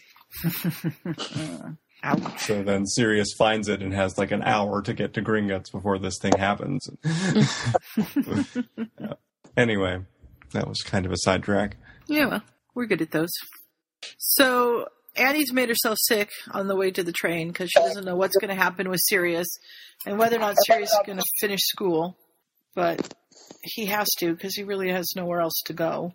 Mm-hmm. And everybody's kind of wondering what's going on. And Marlene grabs her and says, We have to talk. And she thinks it's about Sirius, and it's really, Sirius says you and Ted are going out. It's just like, oh, wait, yeah, oh, um, Not really. I think it's brilliant, and I want 10 galleons. hmm Yeah. And then Lily Evans comes in and they end up having to go to the prefects meeting. Lily knocks her into the lap of the fifth year Hufflepuff Mhm. prefect. And Yeah, which makes his day. There's a pretty 16 year old girl in my lap. Yeah. And this is where when she gets back to her car, she finds Bella pawing through her stuff and Bella says, I was just looking for a quill, but how come you're doing herbology? And Andy just sort of blows it off. Yeah, I like it. Besides, you don't have to convene the Wizengamot over my classes, do you? Yeah, fine, whatever. so then they have the feast, which is at least kind of pulls Andy out of herself a little bit. And then they the sorting sings its song, but it's one of the warning songs this time, Mhm. which is a little weird and confusing. And um, Sirius is there at the Gryffindor table, but he's just glaring at everyone. Yeah. he only speaks to his friends. and they get kept back by the head girl to talk about how everything's going to change and they're going to do well in Slytherin this year and so on and so forth. hmm And then finally she escapes and Ted is there he scares her half to death. And he wants to maybe talk and she says, well, probably not in the middle of the hallway. Mm-hmm. No. Yeah. And he wants to, It was snog. Well, first he wants to know if she's okay because he's heard about Sirius. And then he wants to snog. he really wants this to work, but he doesn't want to cause her a bunch of problems and stuff. And, but he does want to try to keep going with it. And he's also wondering about Hadrian because he still thinks they were going out. Uh, Nope. Nope. Yeah. She says, He's in love with Abigail Goldstein. So apparently that's where, or no, it couldn't be. I was going to say that's where um, Anthony Goldstein comes from, but no, it'd be the other way around. hmm Might be Tracey Davis's fa- parents or possibly aunt and uncle. Who knows? And so he, yeah, he's just wanting to check check in, and then he wants to do kiss her. more than that. Mm. Yeah. He doesn't she doesn't really know what she wants, but she doesn't she doesn't want to throw it out there and start a big thing with Slytherin and her family and such, but they'll they'll keep going one day at a time and you know, they can be friends who occasionally get to snug. Friends with benefits. Yeah, there you go. Like, I thought friends with benefits went a, went a little further than snogging. Well, well. yes, well, this is Little um, a little earlier than that. And then she discovers that she doesn't really have too much time to be thinking and worrying about everything because homework is giant again. Yeah. And they have once again a new Defense Against the Dark Arts teacher. How did they get them? Oh, And this one's a grandmotherly li- type, and she doesn't look like she can do anything dark arts. Mhm. Uh, and Rabastan says, "What's she gonna do to the Dark Lord? Make him cookies?" And then he's flat on his back. He's been Come to the petrified. dark side. We have cookies. yeah, that's the new teacher. Yep, and you don't want to mess with her. She's already laid Lestrange out like a first year. so, this is Professor Summers, and you need to address her as such. If this was a crossover, she'd be related to Buffy, Mhm. and or possibly Scott, I suppose, depending on what you're crossing over with. What? Scott Summers is an X Men. Oh. Uh, I was like, Scott is referring to himself in third person. I'm like, Not Scott's that. a. Superman. Well, we always knew you were Superman, Scott. It's all right. Yeah. So, but this term is the happiest uh, she's ever had at Hogwarts. And even though she's got a ton of homework and no privacy and worries about what's going on outside school, she and Ted get to find time together. And even if it's just brushing hands underneath a desk or a quick kiss in an empty classroom, things are good. But they're also at Hogwarts where nothing ever stays a secret. So Of course not. I mean, for God's sake, people somehow figured out what happened to Harry in the Chamber of Secrets and the Philosopher's. I don't know how. hmm I have an impression that that was actually referring to all of the rumors that are going around rather than them actually having the right idea. But Yeah. No, but but Percy knew about McGonagall's chess set. oh, you're right. I, I don't know. Did they like publish results? I don't know. It's hard to know what happened down there. There was a mirror. There was a magic mirror that everybody could see what was going on while it happened. Oh my! Could you imagine? Oh my God! Everybody's like, the third floor door is open. What's in there now? It's it's it's like the Truman Show, and everybody's watching Harry like fight Voldemort. Yeah, that's it. Oh my goodness! Mm-hmm. In that case, Fudge would have had to admit things a little sooner, I think. Could have worked out better. Who knows? Might The Nile is not just a river in Egypt. That'd be funny if if uh, Harry does some big accidental magic thing and just panic, and suddenly everything's being broadcast in the Great Hall. What's Professor Quirrell doing with the mirror? Wait a second, he's taking off his turban. What the? Ah. It's wizard vision. Mhm. But apparently, wizards tried to get on the television. So I'm assuming wizards have a television. I don't know. I'd like to know. I don't know. I that don't sounds know like a that tweet. Is- That's is a that tweet for Jo. Dear Jo. Does Wizarding World have TV? Anything about television stuff? We- you never know. We'll find out at some point someday. Anyhow, speaking of finding things out, Frank Mm. has found out about her and Ted Of and course. comes running into the library and wants to know, "You're actually going out with Andromeda Black? Um, hi, over here. I'm here, you know. Sirius Black has the biggest mouth in the universe. Are you insane? That family is completely batshit crazy. No offense. None taken. I'm sure in some cultures that's a compliment. I don't know which one, but it, it, there is somewhere. Yeah, I like this conversation. Like, Do you not realize who her sister is? You have Ted a turned to me sister? conversationally. You have a sister? Oh, well, those people wouldn't know. She's very quiet, nondescript, never draws attention to herself. oh, you two think you're obviously funny. yeah. But he's apparently warned him the first year not to get involved with his family, but Ted So didn't. apparently Ted was being more obvious in the first year than um, than Andy noticed. Well, he yeah, he asked who she was at the very beginning of the sorting. So, but Frank doesn't tell anybody. And then Adrian. for his friend's life, that's why. Mm-hmm. Yeah. And uh, he was interested in her because she was coming up to the sorting and everything was absolutely in place. She was uh, the the perfect girl. Mhm. And everything her robes were pressed and nothing was wrinkled her hair was everywhere and she was talking like a member of parliament doing all the pure blood deportment things Of course. that frank doesn't actually say anything to anyone Nope. No. And then Hadrian figures it out. hmm I saw you in the library with a boy. and it's Mhm. that boy. yeah oh so you saw me studying not unless studying involves kissing I'm sorry, I'm not allowed to kiss people? Yeah, Well, he's it's dangerous to muggle-born. be kissing that guy Mhm. yeah This is so reminiscent of Half Blood Prince. But it's Narcissa that really causes the trouble. Oh dear. Because Andy, you were being entirely caught stupid. Yeah. She is not entirely wrapped up in Lucius yet, and so she pays attention. hmm She says, I was waiting for you. And Andy says, Well, where were you? And Andy's like, I'm having a raging affair with the Minister of Magic. Don't tell anybody.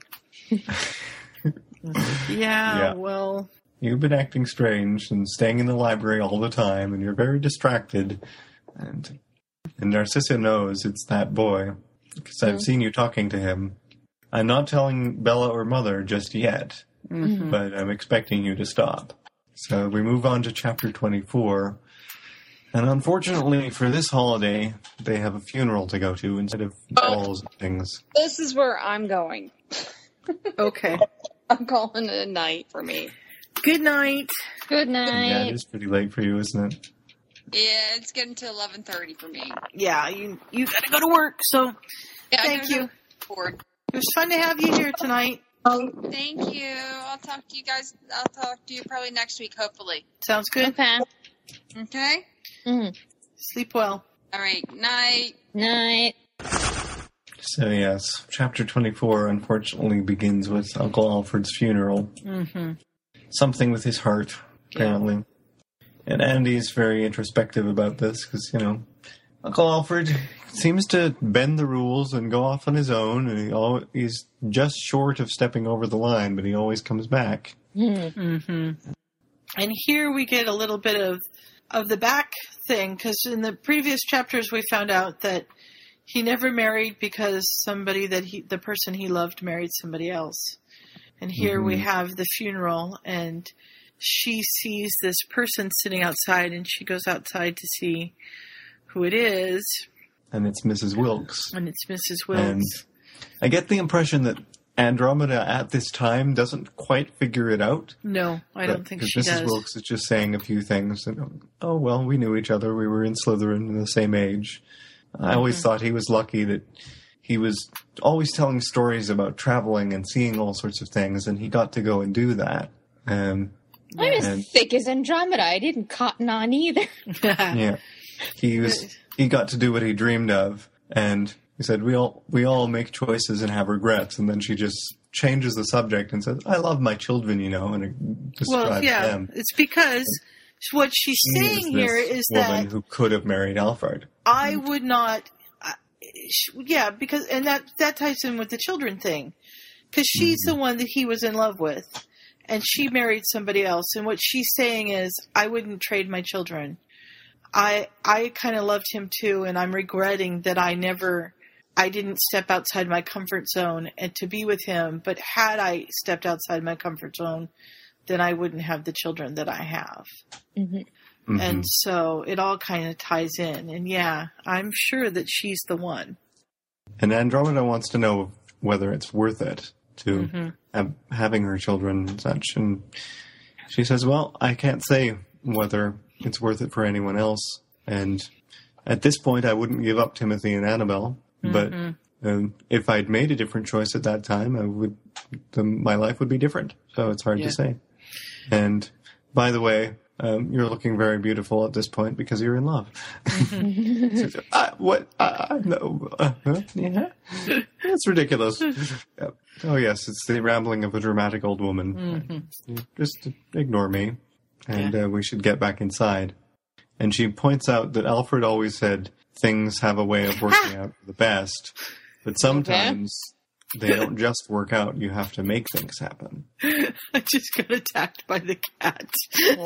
Oh, dear. Alex, what are you doing? I, I have the back scratcher and I was scratching my foot, and apparently the movement of the back scratcher uh, excited him, and he grabbed my foot and scared me half to death. oh dear! But he ran when I when I made that sound, so he's halfway across the room looking at me like, "What? What did I do?" I thought it was funny because I was listening to this and it kept saying BR, BR, and I'm like, what is mm. this BR thing? And then she finally says at the end that the, or I think it's maybe the next chapter that the the breaks don't didn't work on this chapter for some reason, and so mm. there's these random BRs that are supposed to be scene break, but I did not Yeah. know that while I was listening. Yeah, they they don't let you put in symbols anymore. So if you got symbols as breaks, they don't show up when you load the chapter. So it's very confusing. Ah, okay. Mhm. And it's, suppo- it's supposed to be the um, HTML break, which she has in all the other ones, but the the actual HTML for that is HR. So I think Mhm. she just did it wrong in this chapter. Well, she she had a computer Something. problem, and she switched computers, and so maybe something in the formatting is different between the com- two computers. Uh, and it turns out, for this moment at least, having gone to Uncle Alfred's funeral has brought the sisters back closer together again, and Mhm. Bella's being her older, lovey-dovey self, and Andy's kind of finding it hard to remember that she's also doing other terrible things. Terrible and she things. just wants to accept that she's got her sister back. Yeah. And Cissy wants to know if Andy's ever been in love, and she says, "Of course. Remember, I'm having an affair with the Minister of Magic." Yeah. And um, Bella says, "Oh, so love is just for fairy tales." Mm-hmm. And Narcissa says, "What about Rodolphus?" He says, "Well, I respect him. I like him. I'm attracted to him, but I wouldn't say I love him because to Bella that means you'd do anything for someone, Right. and she's not going to give that up." No. Andy thinks, "No, no, you do love him," and Bella's like, "Oh, you suddenly believe in true love now?" And Narcissa's going to be, "Well, actually," and uh, fortunately, Andy manages to interrupt her. hmm I've seen the way you look at him, and she's Bella's like, "That's just sex." Bella's back in her own room. They all fell asleep together, but Bella's snuck back in, and Andy goes in to see what's going on, and Bella calls her over and says, "Come here, I want to show you something." And there's like this magic going on, and she goes over, and Bella has found something in Uncle Alfred's things. It's a little silver basin, six inches across, with some shapes and things on it. Mhm. And Bella wants to see what it does if you put some blood on it. So she says, Give me your hand, and then slices Andy's hand open. How very divergent, uh, or I mean, um, oh, what's the name of that series? I don't know. yeah, know. it is the Divergent trilogy. Is it the Divergent? Well, Yeah. I wonder. I mean, she says here that he's disabled it, but I wonder if It's a Pensieve. Well, I thought that at first, but I think it was some sort of way to tie the two sisters together. It, I think she was trying to somehow make it so that Andy couldn't leave, and Oh, that- you mean what Bella was doing? I that's see what, you're Bella saying. was doing. Bella, because whatever happens, you know, whatever was supposed to happen doesn't happen. It doesn't And- work. And there's just a flash of light, and they both get pushed away from the bowl. hmm Unless it really is a Pensieve and she just doesn't know what it is. Which is possible, because I Mhm. thought it was a Pensieve at first. That's what the description reminded me of, but it's hard to say. Mm. And Andy's had enough, basically. you can't be doing this stuff. I'm not going to be involved in this. And just one, she walks out and slams the door. And she wishes it was a bad dream, but there's this cut on her hand. Hmm. And Hadrian comes over and asks if there's something wrong, and she says nothing. Oh, come on, don't start that. I get enough of that for my girlfriend. Yeah. I ask Abby what's wrong. She says nothing in that particular way, and I am to understand that something is wrong and it's my fault, and I'd better start guessing what it is I did to piss her off. It has nothing to do with you. Is it that boy? No. For once, no. yeah. So And he's kind of not so sure about this either. Like, he likes Ted and he thinks they. Uh, she, he knows how she feels about him, but he thinks it's too much trouble to go to. He Mhm. should, she should try and find somebody who's not quite so different from her. But Yeah. um, then she's kind of quiet and is like, "Oh, you're actually in love with him, aren't you?" And she Yeah. says, "I don't know." Well, that's a whole different problem there. Yeah. And then we're back to looks like we went back to Grimmauld Place, and Aunt Walburga and their father are having an argument about Mhm. Sirius getting money from the will. Right. Mm-hmm. And she's gonna take him off the family tree. Cygnus says it doesn't matter, you know, Alfred's dead. You shouldn't just take him off just because of your pride. Mhm. But she says it's Someone has family sense. honor. And Mhm. so Andy has to get out out of the house. Yeah. And she goes She to goes see to- Ted. Yep, she goes to Ted's. And he pulls her inside and wants to know what's wrong. And she says, Well, my uncle died, and then this happened, and Bella's being scary, and all of that stuff. And And, and Cissy knows and she's going to tell. And she's it's like, um, you're stringing together words that don't make sense. Um, Andy, I have no idea what you're talking about, but it's okay. Yeah. I'll go make some tea. That's what Mom does all the time. It reminds me of Ron. hmm Yeah, and basically, she she tells him, and he says, you know, your sister's kind of scary, and he says, and you forgive her way too much, and she takes offense of that. So he's trying to, you know, Yeah. Well, first, before that happens, she's decided, you know, she's wants to make him understand how she feels, and she starts kissing him. She wants to turn this into a hurt comfort fic, but uh, Mhm. he's not having any of it. and he says, "This isn't a good idea right now. You're doing this because you're mad at your family, and that's not what I want us to be about." right. hmm And he, he Yeah. says, "We'll we'll figure it out. and We'll get there." And you, how come, you know, you need to tell somebody about Bella? And she's like, I can't tell somebody, she'll get in trouble. That's the whole point. but she's my sister. She could have hurt you. Well, no, she'd never really try to hurt me. It's dark magic. And yeah, she would have. So, Mhm. And she just says, "You don't understand," because it's Bella, and she just can't deal with that. not yet. Then she goes back, and Narcissa knows where she's gone, hmm And she and says, she's going to tell. I'm telling. oh dear. And we move on to our last chapter Threats. Dun dun dun. Dun dun dun. And she's caught somebody out of bounds. And he's Yeah. like, It's not that late. And she says, It's not my fault you didn't do your homework when you were supposed to. And I'm going to, you know, taking points and you need to get back to where you belong. And he's like, Well, what about those things that Rabastan's saying about you? Rabastan is saying about you. And she's like, What are you talking about? Well, that you're hanging around with the wrong sorts of people and hmm He'd seen you being friendly, and uh, and your cousin Quote, was friendly. already turned out wrong. So yeah. So maybe you're a blood traitor too. yeah, and he says, "Well, it didn't really seem like anyone believed him." And she says, "Eh, Rabastan's not known for insight. Mm-hmm. Get Yeah. back in the common room. Don't sneak out again, or I'll take a hundred points." Which is apparently a good threat.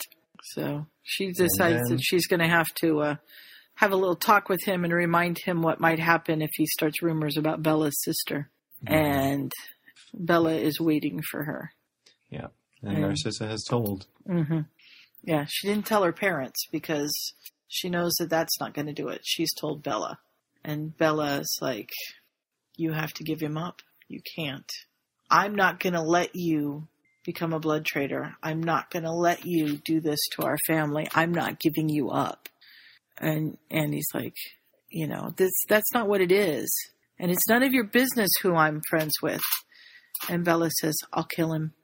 If you make him, if you keep doing this, I'll kill him and I will end it. And she believes her. Of course, I'd believe her too. Mm-hmm. And now Andy can't sleep. She doesn't know what to do. She and Ted haven't really talked since she stormed out on him the other day or, you know, during the holidays. Mhm. And she's not sure what to do. She can tell him, but if she tells him, he'll just blow it off. And he might not think that Bella's capable, but Andy knows what Bella is capable of. hmm So she's going to have to tell him that it's something she wants. She doesn't want to be hanging around him anymore. No. They finally run into each other again, and he wants to know if she'll skip ancient runes with him. hmm and so they go for a walk around the lake and talk. And she She gives him the spiel. apologizes for walking out on him, hmm but then she says, "This can't work. We were stupid to think it would work." Yeah. And I'm going to have to, you know, walk away from you. So I can't walk away from my family, and that's what it would take. Mm-hmm.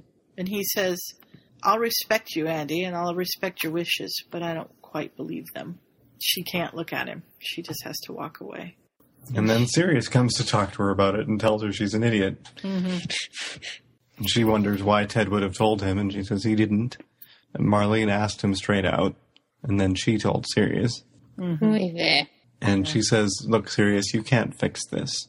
And then she has to talk with Narcissa, and she apologizes for telling Bella.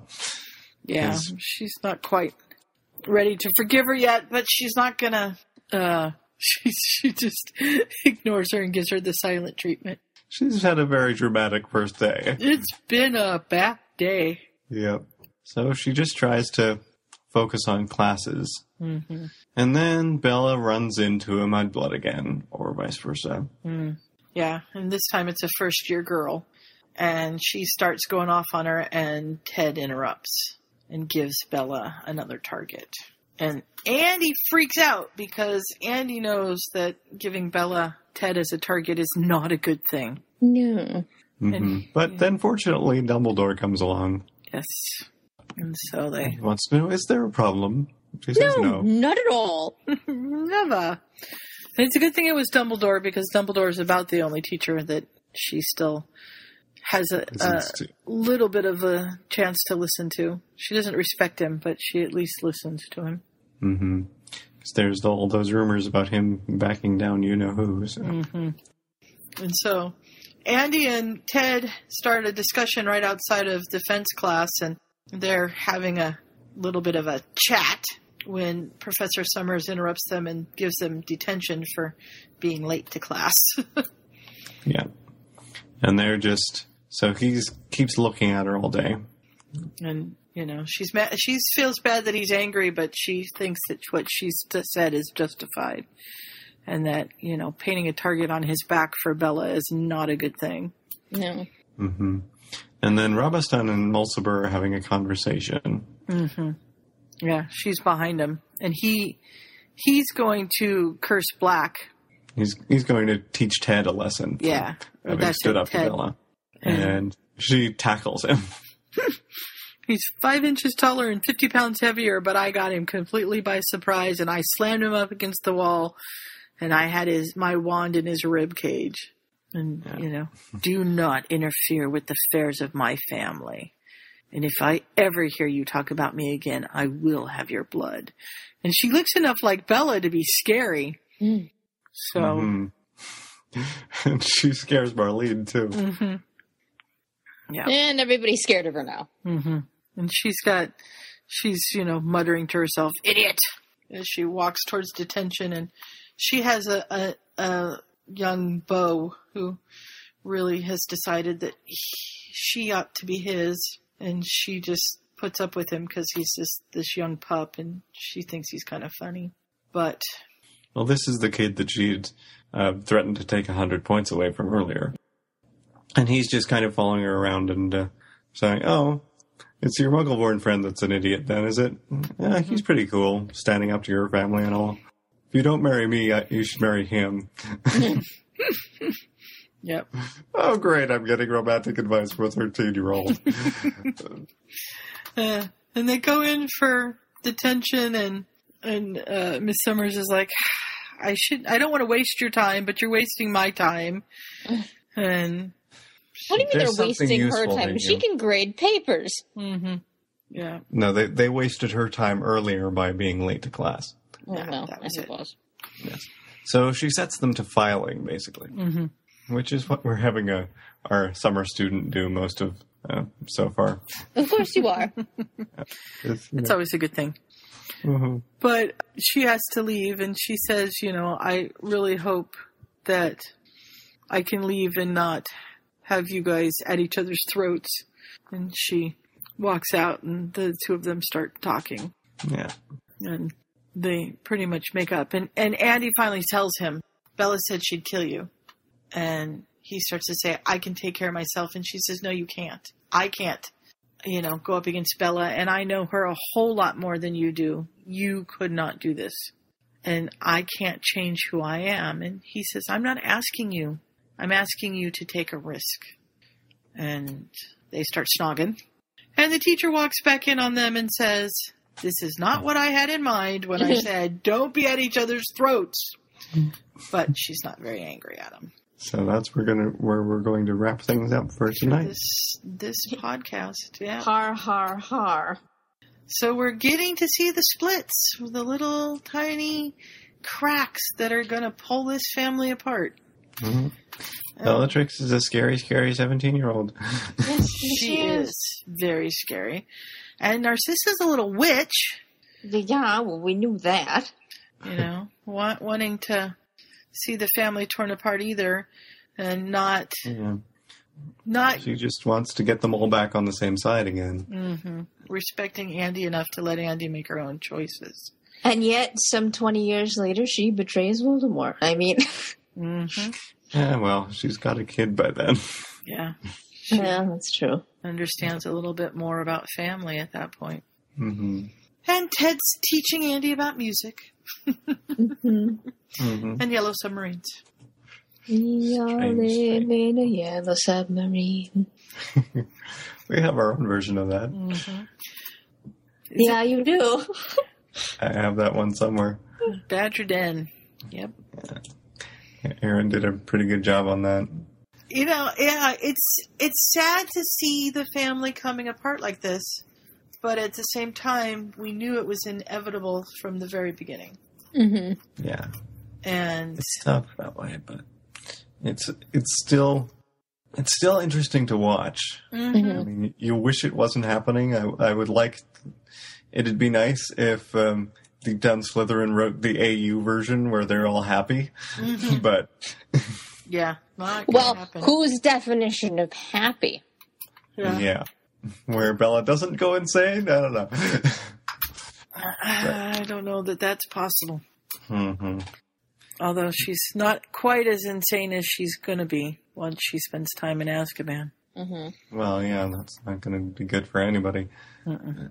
Yeah, I mean, it's sad to watch this fall apart. I mean, we've seen it, there's so much that happened in these chapters. We have Sirius breaking with the family and getting burned off the family tree. We have Uncle Alfred dying, and we've spent quite a bit of time with him. You know, he's hmm we've kind And of and then he got burned off the and then family he tree. gets burned off the family tree, Mm-hmm. and we've got Bella doing more and more crazy stuff, and and at this point killing and and stuff like that. And we didn't mention that she was covered in blood when she came in through Andromeda's window the night Mhm. that uh, what's his name, Sebastian was asking if she was okay.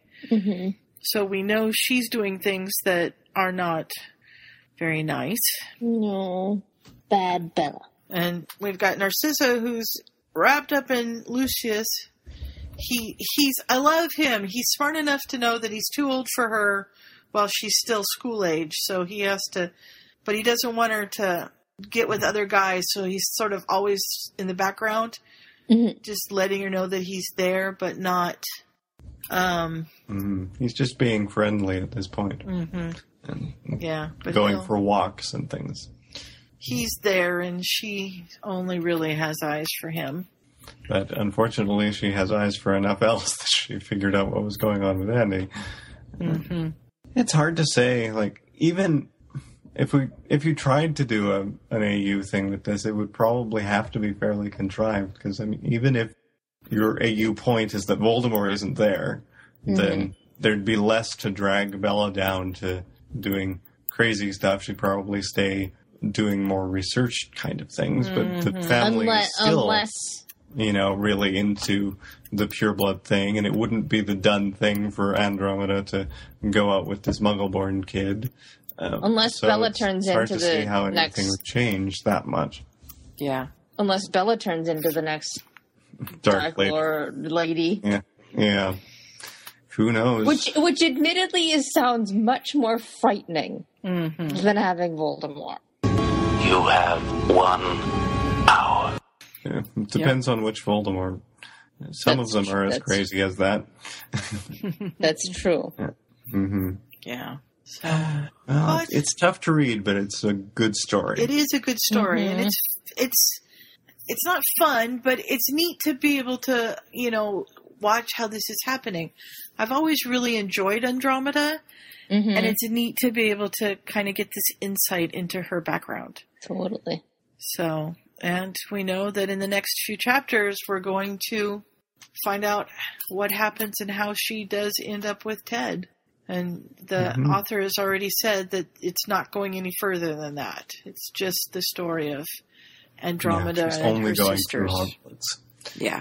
That's still a fair amount. I mean, there's how many chapters do we have here? It's it goes to 31 or 32. 31. Yeah. Yeah. So one more podcast probably, Mm-hmm. and we'll see how things tie up. Doesn't at this point it doesn't look like there's any way they can, but eventually they have to. Mm-hmm. Tune in next time and find out how it all wraps up. hmm And we hope that you will tune in with us. This has been a Keen Observer episode four, something. Yes. Sounds about right. so. We added an extra episode or an extra podcast in here because it got to be too long. Yeah, It got longer as it went, Did. which kind of happens with stories. You start writing them, and then the the chapter lengths kind of take off a little bit. Mhm. Definitely looking forward to seeing how this works out. So. Mm-hmm. Yeah, it's a good story. It really is, and it's it, it's a good read just because it's fun. It, it's fun is still not the right word, but it. I like seeing how it's all going to turn out. Mm-hmm. So Now we just need one from Bella's point of view. there you go. That would be scary. Yeah, that would be. Ah, well, Yep. I think there actually is one. Let's see. There are a couple of one shots that she's written that are from Bella's point of view, Mm. not necessarily from this universe, but um, Yeah, I've read Still. those. Well, I guess that will bring our podcast to an end for the night. We've sort of been rambling around that for a little bit here. As usual. So we'll As have to say good night, everybody. Good night. Night.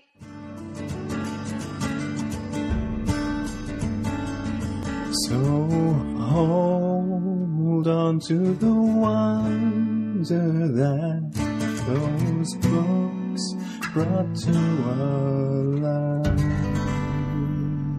Keep each other safe. Keep faith. Good night.